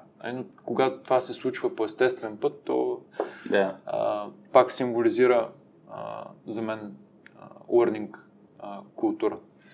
И наистина, но 100% си бил в такава компания, където има 5 човека, които са гуртата, от 10 години са там, знаят всичко, и ако един от тях напусне компанията, с него потъва огромна част от това познание и това не е окей. Точно защото тия неща се случват. Хората идват в една организация, хората си тръгват, никога нямаме тази предвидимост. Няма как да знаеш, как да планираш за това нещо, че някой ще напусне. Аз за knowledge sharing сетих един пример, като го сподели на ниво организация. За мен много се навърза с това как се задава това смяна на мислене. Примерно в Мусала по едно време създавахме една инициатива за knowledge sharing. Казахме, трябва да се споделя това знание, трябва да се стимулира хората, да си помагат, да си споделят опита. И много организации си имат такъв тип процеси. При нас кръстихме го Fast Forward и идеята беше, ще правим едночасови семинари сутрин от 9 до 10 и въпросът беше сега каква е рамката. И тогава това, което казахме, който каквото искам може да споделя. Това беше рамката. И съответно беше първо, от една страна тая рамка беше много ключова, защото имаше обучение за примерно как се връзва вратовръзка, как се играе на играта Go, нещо свързано с някакви пътувания. Имаше супер технически теми, нали? Какви си микросървиси се използват и така нататък. Но идеята ми е, тази рамка позволи хората да мислят, всеки има какво да сподели, всеки има опит. И е супер яко, нали, като един джуниор. Спомням си, ние в този R&D проект, като бяхме, едно от нещата, които правихме, трябваше да пишем разни пейпери, които на различни академични конференции трябваше да ги представим, или в разни такива писания ми идва като дума, но не е правилно. Та идеята беше, трябва да ги напишеш по някакъв супер академичен начин, и тогава един джуниор, който беше на стаж, бяхме дали задачата да научи лейтекс, което е начин, по който можеш да пишеш по хубав, по удобен начин PDF-и, да кажем, с различни формули и така нататък. И този джуниор, нали, научи нещо и после го споделя на ниво цяла компания. А той е бил, нали, на месец в компанията и споделя пред всички. Но това е индикация точно, че всеки може да споделя нещо. Въпросът е какво. Нали, тоест, ти трябва да научиш човека да мисли, аз имам какво да споделям, и се очаква в компанията хората да споделят и да мислят какво е valuable за останалите и така нататък. Но второто нещо е това, което беше важно, и връщаме на ниво да даваме пример, че лидерите на различните нива, точно това трябваше във всеки един ритуал, ще го кажа, покрай обратни връзки, покрай нещо друго, да каже, да даде едно подбутване. Човек, много ще е яко, ако споделиш това нещо, тук се справя добре. Айде направи един семинар за тая тема. Знам, че ти е преценено, знам, че ти е от един месец в компанията, така, но това е тук, нали, тук това е важно да си споделяме. Такъв тип механизми, процес ти го наричаш, нали, някакъв вид рамка. Те рамки всъщност много подпомагат. Механизъм, да. И въпросът е, нали, аз много си мисля, че е ключов over-communicate принципа, където хората нон-стоп да го говорят това нещо. Освен да дават примера, нон-стоп да го говорят. Ама наистина нон-стоп, ежедневно да го говорят това нещо, за да може да стане ясно, че това, дето си го говорим първия път на онбординга, всъщност наистина го живеем. И в тази връзка, не, ти като казваш, имам какво да споделя, това е точно обвързано с тия, да оценяваш малките си успехи. Mm-hmm. Си говорихме за кривата на учене. Да можеш да разпознаваш, повечето хора казват, даже не разпознават, че са направили нещо. Нали? Научили са нещо, това им е помогнало да решат някаква ситуация в ежедневието им на работа. Да. Особено по време на онбординг, ти през цялото време учиш нови неща. Това е domain knowledge, запознаваш с продукт, с код база. Mm. Това е страшно много нова информация, но със сигурност във всеки един момент има неща, които ти научаваш за себе си, но най-вероятно са valuable и за другите хора. Дори да е нещо дребно. Да. Трябва да можеш да ги оценяваш тия малки победи, тия малки стъпки и да споделяш на тази база. Ние много често се фокусираме, както ти споменах за ретроспективите, много често се фокусираме върху негативните. Да, да. Какво не е станало добре? Да. Това пак е, може би, някаква естествена реакция на човека. И никога не фокусираме толкова много върху положителните неща, успехите, успехчетата, ако щеш, древните. Да.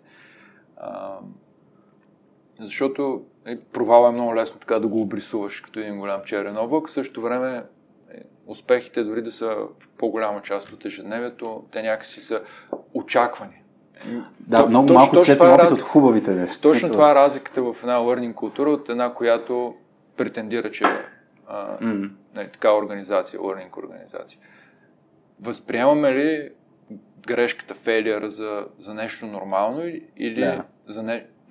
или нормата е винаги всичкото е окей. Да. В момента бил съм в такива организации, където със сигурност нормата, очакването е, че всичко върви гладко и в момента, в който кривнеш от начертания план, там, пътеката, роудмапа и така нататък, това нещо автоматично те прави, те кара да се чувстваш, сякаш не си свършил работа добре. Да. И това ти отнема възможността да рефлектираш, защото ти създава стрес и там губиш психологически елемент на спокойствие, да си рефлектираш, да се научиш от това, което се е случило. Защото по някой път грешките знаеш, че просто ти отварят нов път. Да. Абсолютно е възможно излизането от пътеката да даш да ти даде по-добро решение в някаква ситуация. И... тия неща си ги говоря с хората. Аз опитвам се тия неща да ги изговаряме по начин, който да не е някаква лекция, да не е някакъв менторшип, там, коучинг, там, модерните изрази. Наистина да ги обличаме в ситуации, когато имам one-to-one с някой колега, да коментираме конкретна ситуация. Какво се е случило при неговото поведение, как той е реагирал, как той е накарал другите да реагират. В тази конкретна ситуация той се вижда отстрани през очите на друг човек и това му помага всъщност да научи, да се развие в някакво отношение. А не си говорим просто така, принципно нещата. Със сигурност е много важен пример, който е, как ти кажеш, сторителинг, конкретна ситуация, нещо в което ние да вникнем, защото човек много лесно чете една книжка, която има картинки. Ако е само текст и е със ситен шрифт, е доста затормозяващо и на моменти дори го правиш просто механично. Когато има картинки, илюстрация, това нещо ти помага да учиш. И затова и детските книжки, примерно, започват с илюстрации, с картинки. Преди децата се научат да четат, всъщност те научават думичките по картинките. И просто по този начин работи нашия мозък. И... затова винаги съм се стремял, аз лично, да споделям, това, което и ти спомена, да споделям това, което съм научил с околните. Не за да ги лиша от възможността те да го научат сами, а да им дам по-скоро пример. За това, че трябва и те да споделят. И в крайна сметка не е нужно всеки път да откриваш топлата вода. Това също е така. Пак, готин. Значи думата баланс, нали, постоянно. Не давай на хората отговор, после казваме, нали, давай на хората отговор, за да можеш да им дадеш пример. Не те... Да даваш отговор, да. Реално да. Смисъл... Много зависи от ситуацията. Трябва да е системно. Ако на някой му даваш системно отговорите на готово, няма как да очакваш от него той сам да подхване, да намери решение сам.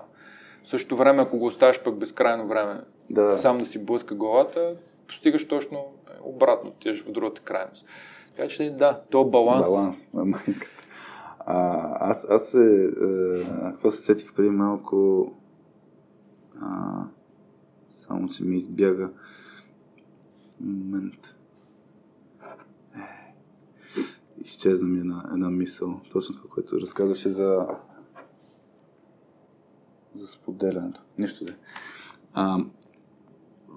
Връщайки сега, сетих един пример сега за малките успехи и нали, точно това да видиш как се подобряваш.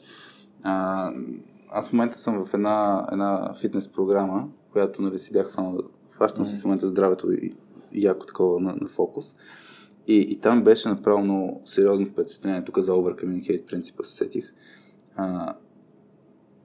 Тая програма има различен набор от неща, които ти дава. Онлайн програма е, но имаш си нали, личен треньор, имаш си бъди, което ти онбординг и постоянно ти говори. Имаш си една такава Facebook група за хората, които са активни в тая програма.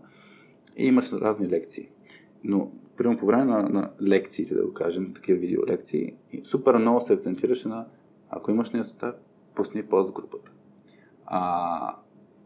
Ако питаш бъдето за някакъв въпрос, обикновено той си каже ще ти дам отговора, ма питай в групата, защото нали, по този начин много повече хора ще ти дадат отговор. Имаш коментар, нали, ако някой отговори неадекватно нали, нормата, ако някой не се държи окей с друг, изчезва изобщо от програмата. Това се казваше по време на тия лекции, прямо, ама 20 пъти, смисъл толкова пъти, че даже ти писва да го чуваш. Но точно това е, че за да имаш точно това спокойствие да питаш, нали, да зададеш въпроса на всички, грубо казано, от всякъде трябва да го получаваш нон-стоп, нали, това послание от всичките процеси, от всичките хора, да имаш нон-стоп, така го правим тук. Нали. Това е начина. Overcommunicate, нали, тук си задаваме въпроси, тук си помагаме. Някой, ако ние сме семейство, нали, примерно беше там, някой, ако се държи лошо, просто излиза. Нали. Това е от една страна сетих за това нещо, от друга страна е това с меренето. И ако имаш фокус върху точка Б, нали, говорим от точка А да стигнеш до точка Б, ако имаш само фокус върху точка Б, обикновено ще се откажеш, защото знаеш, че си много далеч от нея. Нали, тръгваш за аз ще се науча на еди какво си. Ако не е на хоризонта и не го виждаш. Да. И си кажеш, аз не мога да постигна. Затова е много важен момент. Аз примерно като си меря в момента ежедневно, ежеседмично меря различни неща, свързано с развитието на тялото ми. Нали, примерно разни обиколки, килограми и така нататък. И няколко пъти ми се е случило, усещането ми е, субективното ми усещане, че съм много в крив път. Тръгнал съм в кривия път. И гледам резултатите и те ми казват нещо друго. Или пък. Тоест, затова е много важно да мерим от една страна. Второто нещо е това с постоянството да мериш много пъти. Нали? Да, пътя не е прав, той не е линеен. Нали? Като тръгнем от точка до точка Б, ще имаме надолу от към перформанс, от към знание, ще се щупим, ще си кажем аз току-що разбрах колко много неща не знам или колко много трябва още да уча. Ама това е съвсем следарно, но имаме постоянно нагоре-надолу, като график, ако си го представяме към по-доброто. И ако гледаме само локалното нещо, може да се откажем. Да, днеска може да е по-зле от вчера, но утре може да отскочим. И затова е много важно да се гледа голямата картинка. Като гледаме, примерно, ретроспектив, като правим, не винаги е хубаво да гледаме само последните две седмици, не последната итерация. Да. Последната итерация може да била супер зле. Супер зле. Обаче, ако разгледаме как сме били преди половин година, нали, най-вероятно сме отскочили. Ако човек си пофане един код, който е писал преди една година, ще кажа, леле, колко съм бил зле. Що съм го правил така? Това е важен рефлекшен на база на различни мащаби. Да погледнеш от различни ъгли, от различен мащаб. Там има една много интересна статия, предполагам, че се чел за The Expert Beginner. Всъщност, като говорим за кривата научи, нали, че имаш и долу, и горе. Няма как да очакваш, че от точка А до точка Б си само нагоре.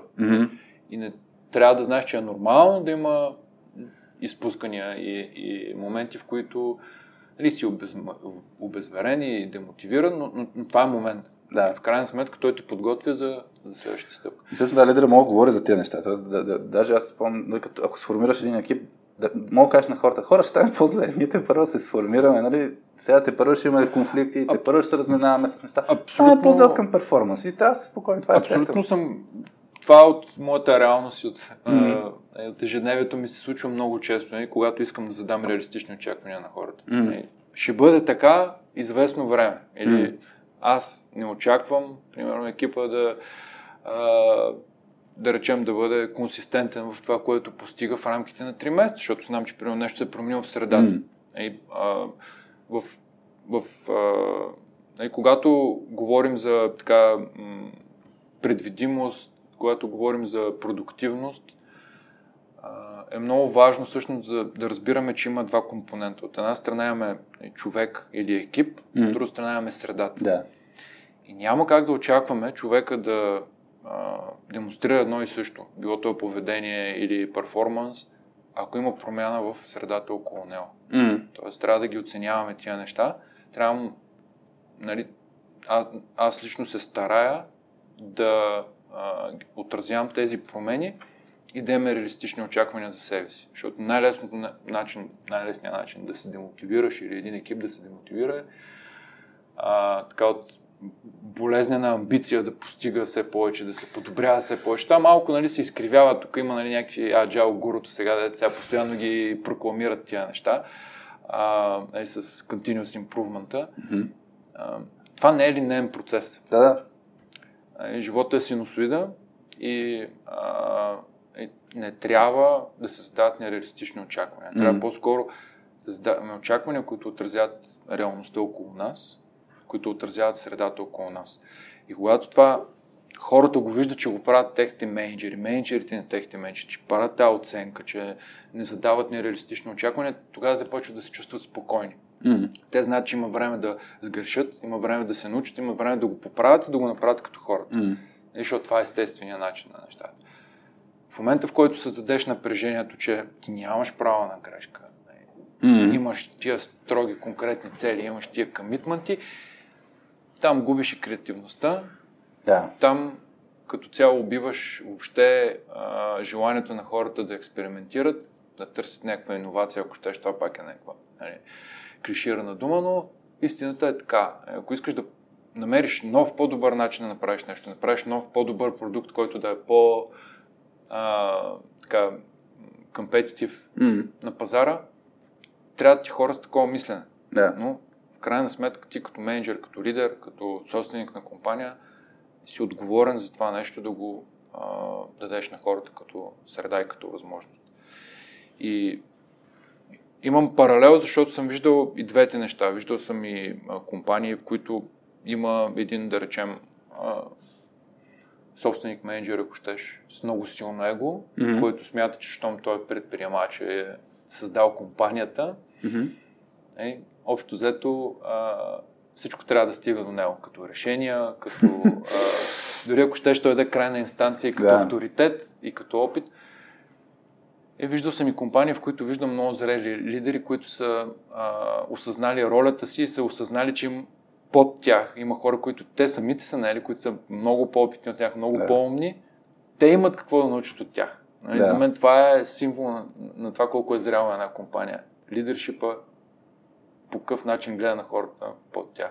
Или по традиционния начин. И това са хората, които са долу от иерархията. Това автоматично означава, те са по-неопитни, знаят по-малко. Можем да имаме по-малко доверие, да им делегираме по-малко отговорности. Или обратния модел, в който казваш, това са хора, които ние сме наели, защото са умни. Те са дошли на интервю, показали са нещо конкретно, разказали са своя опит, как решават проблеми. Ние сме преценили, че това са хората, които искаме да се присъединят към компанията. Даваме им възможност те да споделят своите знания, да допринесат за тази култура. Ние можем също да научим от тях. Аз тая връзка наскоро рисувах един комикс от Лидер Стел, който точно се навързва с това. Различните начини на мислене на ниво лидерство. То беше вдъхновено от сериала Костюмари, където лидера казва, аз съм тук в иерархията, за тези, които ни слушат, вдигнал съм ръката много нависоко, а ти си тук. И някакси го принизява човека и показва визуално, виж сега, ти ще правиш каквото ти кажа. И това е един тип, да го кажем, по-стария начин на водене на екипи, водене на хора. Ще ме слушаш, аз каквото ти кажа, това ще правиш. И другия вариант е, пич, ти трябва да можеш да знаеш как да го правиш. Ти си по-опитен от мен в момента, защото аз това съм го правил преди 10 години. Да, това с Алекс Попов точно пак го говорихме. Да. Ти си... Аз ако в момента трябва да кажа някой как да девелопва код, би трябвало... не би трябвало аз да съм по опитния в това нещо. Аз не съм писал код от не знам си колко години. И сега да кажа някой как е правилно да се прави нещо, ще е безумно. Това аз съм инстанция да му одобря нещо. Това е безумно. Трябва да го питам как мога аз да ти помогна. Това е за... По тази линия за мен е много важно, да, както ти кажа, лидершипа да обърне малко мисленето, че виждаш ли хората са само изпълнители. То последните 70 години се говори за knowledge workers. Нали? Ние не сме в индустрия, където трябва да изпълняваме на 100% процесите. Има такива индустрии, където трябва да си супер стриктен и само да следваш. Критично. Там е критично да следваш протокол. Но дори там, защото дори, хванем пак за психологическата сигурност, дори в такъв тип среда, където е критично да следваш протокола, ако ти си научил хората само да слушат и изпълняват, те няма да ти реагират на критичните моменти адекватно. Няма да използват common sense, няма да кажат хора тук е зле, те няма да спикъпват, защото процесът казва така. И затова е много, много опасно, нали, хората да са супер слепи в изпълнението на команди отгоре или в просто да следват процеси. И се сетих преди малко, ще вмъкна минутка за реклама, за начин, по който могат да се тестват екипите дали са learning, защото това, което разказваше за последно относно грешката, дали си кривнал от път и така нататък, ти не знам дали си виждал играта Празния стол, може да си я чувал, може да си я правил, не знам, но това е едно от обучението, което най-много правим. В момента го правим с Майнкрафт онлайн, много яко се получава, но концепцията е, че един екип трябва да разреши проблем, който няма ясно решение. В смисъл, чисто като технологично е елементарно, трябва хората да сядат на някакви столове, да стават, трябва да си комуникират помежду си, но въпросът няма ясно решение. И обикновено това, което се случва, и ние с Митко Иванов ще го говорим след 2 седмици за борбата с перфекционизма, обикновено екипите гонят 100% решение. Тоест, като тръгнат, това нали, малко проблеми на възрастните или хора с опит, за разлика от децата, не се действа експериментално. Играта е итеративна. В смисъл, ти мога да пробваш буквално 100 няколко пъти и от самото начало знаеш, че ще мога да пробваш много пъти. Но хората се страхуват да сгрешат и същевременно хората гонят 100% решение. Тоест, някой казва някаква идея, като изключим дори борбата с егото. Да кажем, че екипа е на такава зрялост, че се слушат един друг. Тоест някой има една идея и друг има друга идея, не е задължително просто се отхвърлят и да кажат мълчи, там седи, нали, аз съм шефа или нещо друго. Нали, да кажем, че го няма този проблем, въпреки че това е също много чест проблем. Да кажем, че няма борба с егото. И хората имат измислено common решение. Нали, ние ще го правим по този начин, което е важно. Следващата стъпка, която се случва е това, което го говорихме вече. Пробват се 2 пъти, 1 път или 2 пъти нещата и си казват, окей, фелнахме. Не успяхме да направим 60 секунди, което е целта на играта, 60 секунди да издържи екипа. Направихме 20, значи фелваме. Дай, пробваме нова идея. И това е безумно. В смисъл, нали, за да изградиш learning среда, ние това го казваме по време на обучение, трябва да действаш малко като... трябва да правиш едно експерименти, да си научен човек, да кажеш, имам хипотеза, че и тази стратегия ще сработи. Пробваме 10 пъти. Да пробваме 10 пъти, защото много от нещата, като действаме в неясна среда, ние няма как да знаем какво ще се обърка. Не трябва да мислим за всяка една ситуация. Айде да пробваме 10 пъти, да ги видим всъщност, това е много ключово, да ги видим тези неща, какво се случва, аджеба с тази идея. И да не се откажем пък от първия път, защото не винаги е проблема, че идеята е тъпа, а някой път е, че просто нещо не сме предвидели, не сме знаели. Така да ги направим тия 10 пъти, да погледнем назад и да пробваме да променим. Ама като променяме, ето за мен най-ключото нещо за learning екипите. Като променяме, не да отхвърлим цялото нещо. Да видим какво е сработило, какво не е сработило. Нали? Това, което и на ретроспектив се прави. Нали? Какво правим добре, какво не правим добре. И не просто махнем абсолютно всичко. Махнем само каквото не правим добре. Абсолютно съм съгласен с тебе. И аз също на мен ми хрумна нещо така от моята практика. Всъщност, за един екип, да речем, той е много малка екосистема. Какво е много важно, за да създаде така емоционален съпорт, психологическа сигурност в хората? Как намираме, къде ни е фокуса? Дали върху митигирането на рисковете, които обикновено са плюс безкрайност. Да. Ти никога няма как както ни показваше в 2020 година, няма как да предвидиш всички рискове. Да.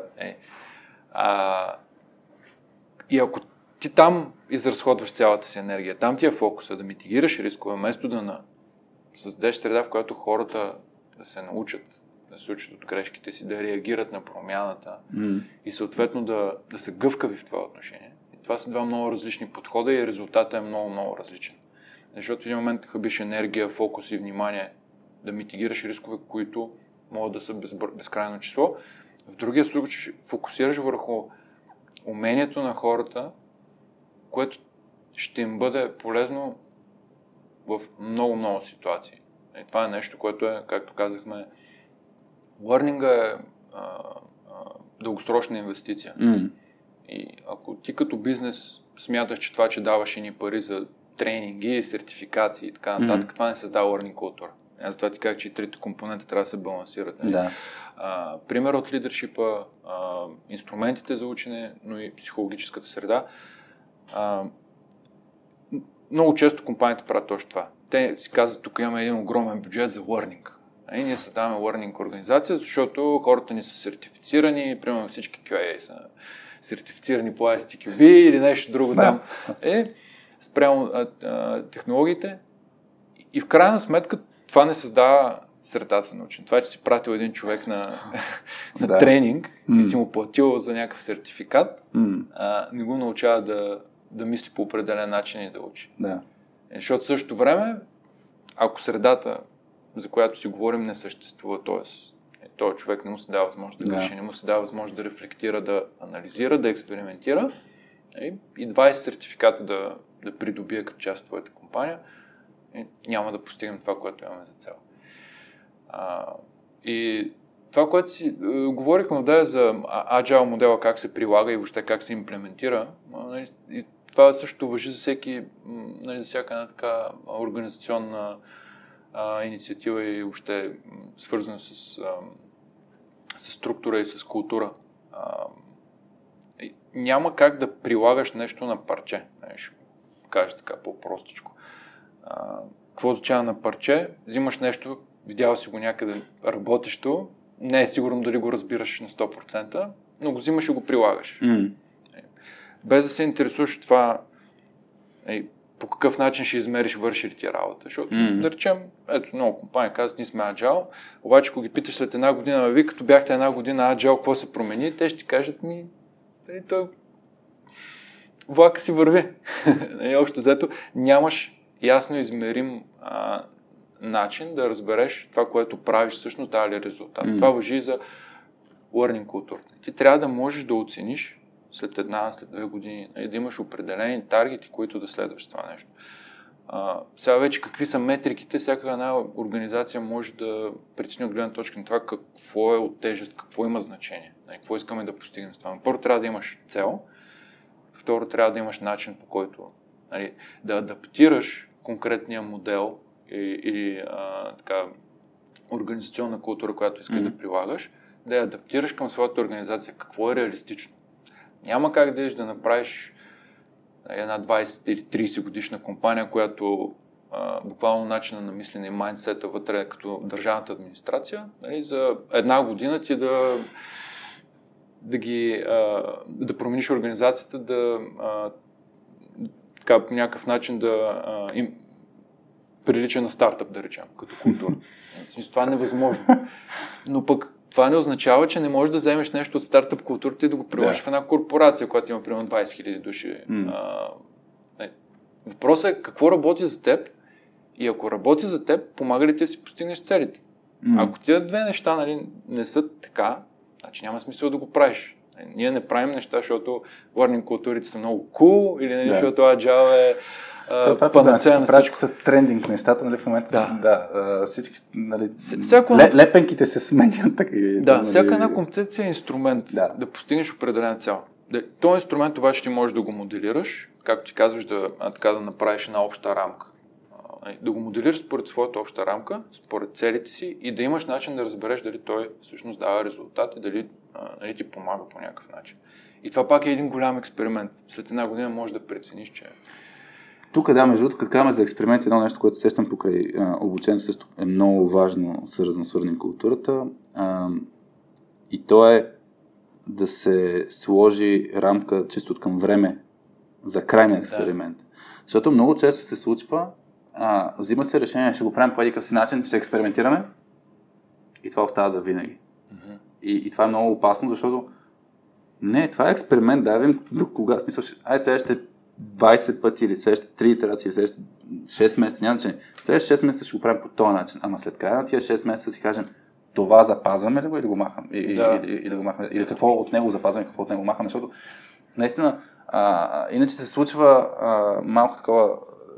Аз съм пък фен на Continuous Improvement, но тук вече въпросът е как се прилага. Всичките тия неща, Agile, OKR, Continuous Improvement, не е толкова въпросът е какво казват ми, как го прилагаме. Но идеята е, че много често се случва това, вмъкваме нещо, то си остава и така, написали сме го в документацията, това, че някой преди 5 години го е написал в документацията и вече си остава валидно вовеки. Ми не, трябва да се челенджваме самите себе си и ето това.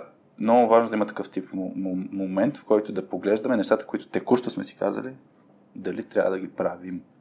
Това, че забягаме от статуквото, да не останем, нали, в... Решили сме го, спазваме го, защото сме го били решили някога. Ми трябва да го адаптираме спрямо ситуацията. Трябва да. Все още ли е такава ситуацията? Аз също съм фен на Continuous Improvement. Чисто в персонален план винаги се опитвам да уча нови неща и да се подобрям. Аз това, което давах за пример, беше по-скоро, че някакси се формализира този процес. Тоест, начинът, по който се прилага, го превръща в някакво очакване. Аз това ти казах, че всъщност очакванията са много важни, нали, да са реалистични. Нали. Може да има период в 3 месеца, които да нямаме, нали, някакъв continuous improvement, просто защото вървим с много бавно темпо в тия 3 месеца, което не означава, че не се движим в правилната посока. Нали. Просто когато е много бавно темпото, някакси имаш чувство, че си спрял. Днеска гледах някакъв пример, беше за по отношение на бавното темпо.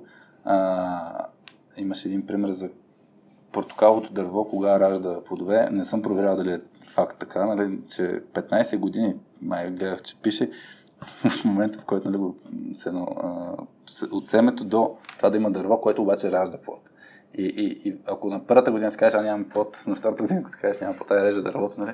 Край. Добре. Мисля, че достатъчно говорихме за learning култура и можем да отидем към втората част на епизода. Както ти бях споменал, се питаме един друг на каква честота сме, на каква вълна сме. Различните хора, различни неща споменаваха в този момент. Ми е интересно, наистина, каквото в момента ти е на главата или с каква мисъл се събуждаш, ако щеш текущо, извън темата за learning култури. Добре.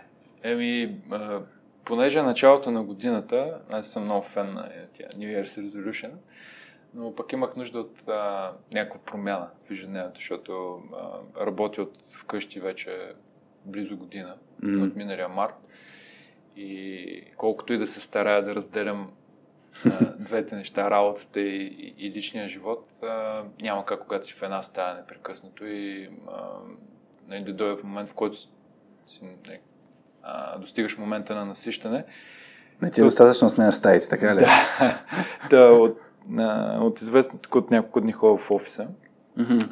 И всъщност се чувствам доста добре от факта. Направо, онзи ден се почувствах все едно ми беше първия ден във Форт. Нали, пред 2 години и половина буквално така се почувствах. Толкова ново ми се строеше всичко, така е зареждащо. И въпреки, че няма много хора в офиса, това е голяма промяна от гледна точка на ежедневие. Сутрин да стана, сутрешните приготовления, да си запаля автомобила, да отида на работа. Да ида на работа. Да отида на работа, което беше... Всъщност, дълго време отиването на работа беше просто да седна на дивана с лаптоп. Да. И да, общо взето на такава честота съм. Имах нужда от така, смяна на ритъма, ако щеш. Въпреки, че пътуването, въобще стоенето в трафика не е нещо, което обичам, но пък... Винаги мога да слушаш радиоточка да в трафика. Да, със сигурност опитвам да оплътнявам времето с нещо полезно в колата. Но като цяло смятам, че ми влияе добре в момента и имах нужда от някаква такава промяна, поне за известно време. Със сигурност времето ще покаже как ще балансираме начина си на живот в бъдеще. да. След пандемията, но да, общо взето. Това ми е така. Текуща на главата. Да, тази седмица, това ми е така хайлайт, общо взето. Добре. Чакай, аз замислих аз какво да кажа. И аз трябва да кажа нещо по тази линия. Днеска е сряда, замисли се, понеделник и вторник. Какво се е случило? Аз, примерно, малко чаках да почнат градините в момента работа и да мине този коледен период. Първо, много често казвам, за първ път силно, откакто работя изобщо, се поизключих в този период. Тези 2 седмици си не работих реално, което при мен трудно се случва. И по отношение на New Year's Resolution, тези цели, които си поставяме и така нататък, аз също не съм фен. Наскоро писах в LinkedIn даже един друг подход, който преди няколко години почна да следвам, не знам дали ти попадна това, което писах, свързано с да си избереш една дума за годината, която искаш да следваш. Това мисля, че преди 2 години и половина 2017 го бях видял, Мелинда Гейтс май го беше споделила, тя пък заимства от някой друг. И викам, това е просто да се пробва. Хайде да експериментирам. И тогава спомням, за 2018 си бях избрал думата търпение, защото бях някакъв момент, в който аз по природа съм много такъв, трябва да случат нещата сега веднага, като дете съм много, хайде. И просто избора на думата при мен се получи, че ми повлия. В смисъл, че някаква ситуация възниква, в съзнанието ми се появява тая дума и си казвам, окей, аз ще действам по различен начин, от който ми идва по принцип. В тая връзка, тази година си бях избрал това да присъствам малко повече в ситуация, защото много често тялом съм някъде, духом съм някъде, друга мисля си за някакви неща. Твърде много контексти. Да, и това, което се случи точно покрай коледно-новогодишните празници, много малко си гледах телефона, което просто е само малък пример за това да си присъстваш в нещо. Много повече се опитвах да слушам активно хората, с които си говоря, не просто да кимам, да се усмихвам и така нататък. В тая връзка това беше едно нещо, което си следвам и виждам, че работи, е много интересно да се експериментира. Ако някому се иска да пробва, препоръчвам просто да го пробва. Така или иначе говорим за learning. Не казвам, че ще сработи, на някой може да не сработи, но може да пробва. Това е за мен важният принцип. Това е абсолютно... Аз също съм... правил такива експерименти, създадеш житейски приоритет, макар че времето е релативно и това, че сменя датата и че в нова година нищо не означава. Ретроспектив тайминга, смисъл, просто итерацията свършва. Но края на годината наистина е добро време така човек да си направи рефлекшн назад, да види как се случили нещата. Ние с теб сутринта, като се видяхме, се поздравихме всъщност и пожелахме годината да е по-успешна, въпреки че предишната и малко или много пък не е някакси, не беше най-хубавата година, но пък...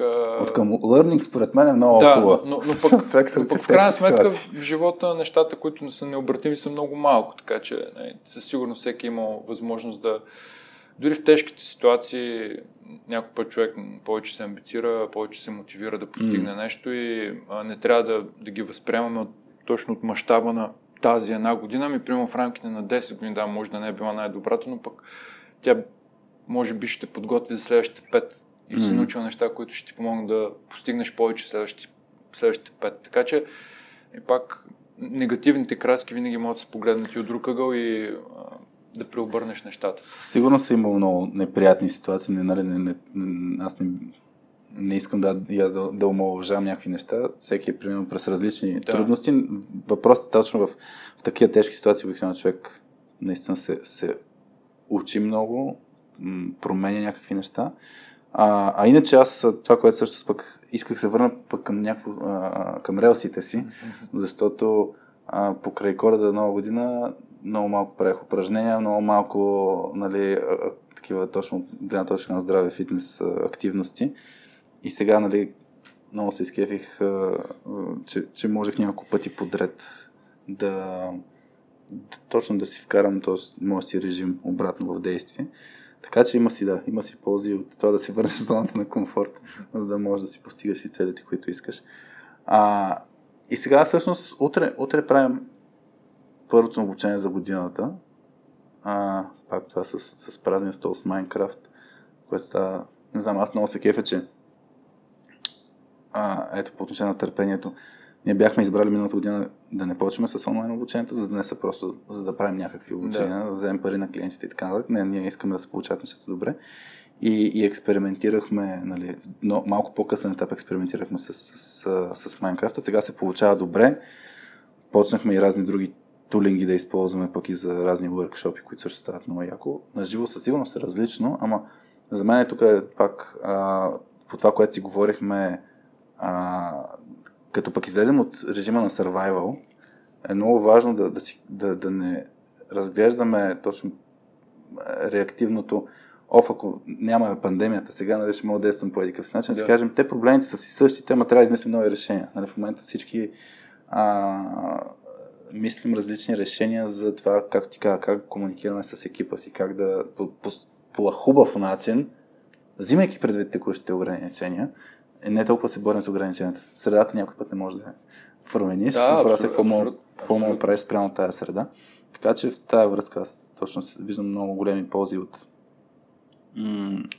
това да сме в тая ситуация, защото примерно аз чисто съвсем егоистично лично много ще се кефя да мога наистина си работя откъдето си искам да правя обучение. Да. Защото иначе съм вързан в София и по този начин в момента много по-лесно мога човек да отида на конференция международна, без да трябва да си купи билет за не знам си колко $100, не знам си колко $100 за... Да,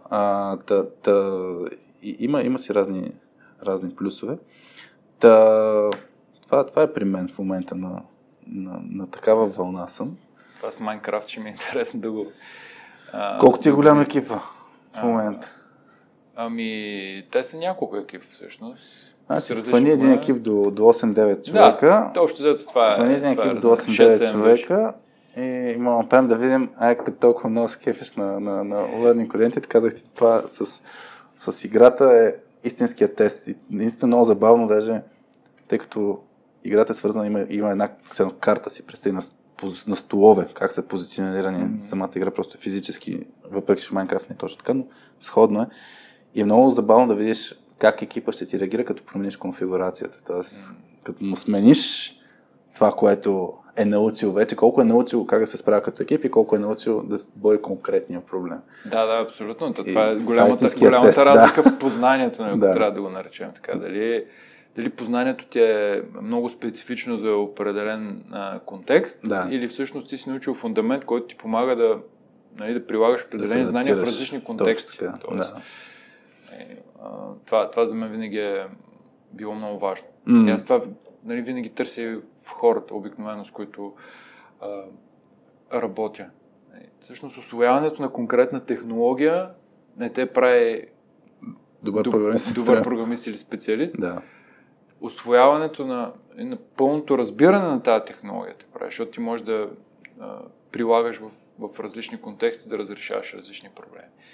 И аз по този начин, между другото, си спомням, това е за начин на мислене. Отдея ти спомнях за проект, който използваше Кобол. Кобол честваше 50 годишнина.